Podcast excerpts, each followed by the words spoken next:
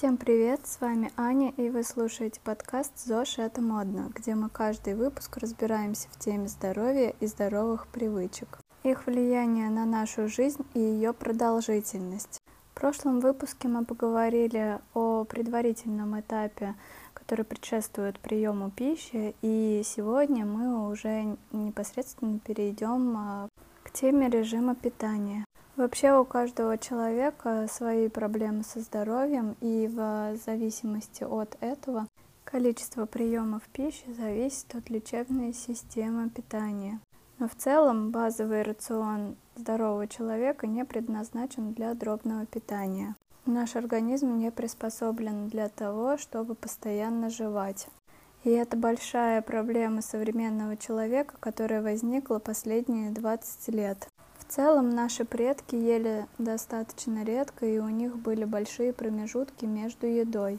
На сегодняшний день из-за постоянных перекусов мы имеем глобальную проблему, из-за которой развивается огромное количество современных заболеваний. Это и инсулинорезистентность, сердечно-сосудистые заболевания, синдром поликистозных яичников, проблемы с сосудами. Это все последствия дробного питания и бесконечных перекусов. Здоровому человеку нет необходимости питаться дробно. Это должно быть трехразовое питание без перекусов. Дробное питание временно может быть на лечебных системах питания. Перекусы фруктами или чем-то сладким тоже считаются перекусами. Если нам хочется фруктов или ягод, мы стараемся смещать их к основному приему пищи. Либо за 15-20 минут до еды, либо через 15-20 минут после еды.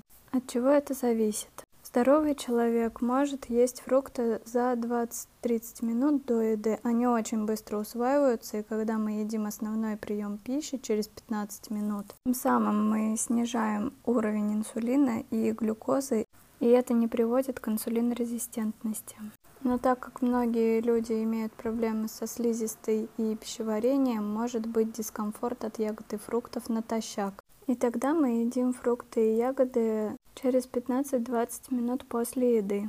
Правильный десерт также должен идти после основного приема пищи. Он не должен быть между едой, иначе это превращается в дробное питание. Если мы хотим попить чай с э, конфеткой особенно или с кусочком торта, то важно осознавать, почему мы хотим попить этот чай. Мы голодны, мы устали. Если вы голодны, лучше поешьте полноценный или более легкий прием пищи. Если вы хотите пить, можно выпить травяной чай или цикорий, какао, например. Но мы не пьем чай с десертом. Здесь важно еще сказать о трех базовых принципах здорового питания. Первый базовый принцип – это полное исключение добавленного сахара. Мы не добавляем его в чай, не кладем в продукты, читаем этикетки, чтобы в продуктах не было сахара. В магазине мы изучаем состав продуктов. Когда мы не изучаем этикетку в магазине, мы в принципе большое количество сахара употребляем вместе с продуктами неосознанно. Второй базовый принцип. Мы минимизируем и исключаем переработанные продукты и полуфабрикаты. Мы стараемся по максимуму из нашего рациона исключить весь фастфуд.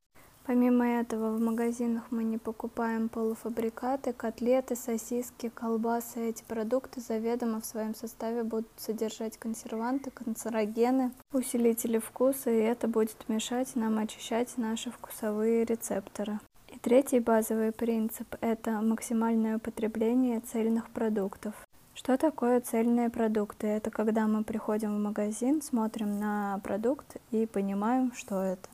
Цельные продукты – это мясо, рыба, птица, яйца, субпродукты, печень, сердечки, цельные овощи, фрукты, зелень, злаки, бобовые, горох, нут, маш, чечевица, злаки, гречка, рис, амарант, киноа. Если вам можно, Глютен, ячмень, полба, масла, семена, орехи.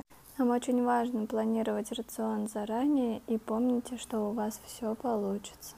Всем спасибо, кто был со мной. Если понравился выпуск, ставь лайк, оставляй комментарий. Подписывайся на канал подкаста, чтобы не пропустить следующий выпуск. И помните, только вы в силах изменить свою жизнь к лучшему.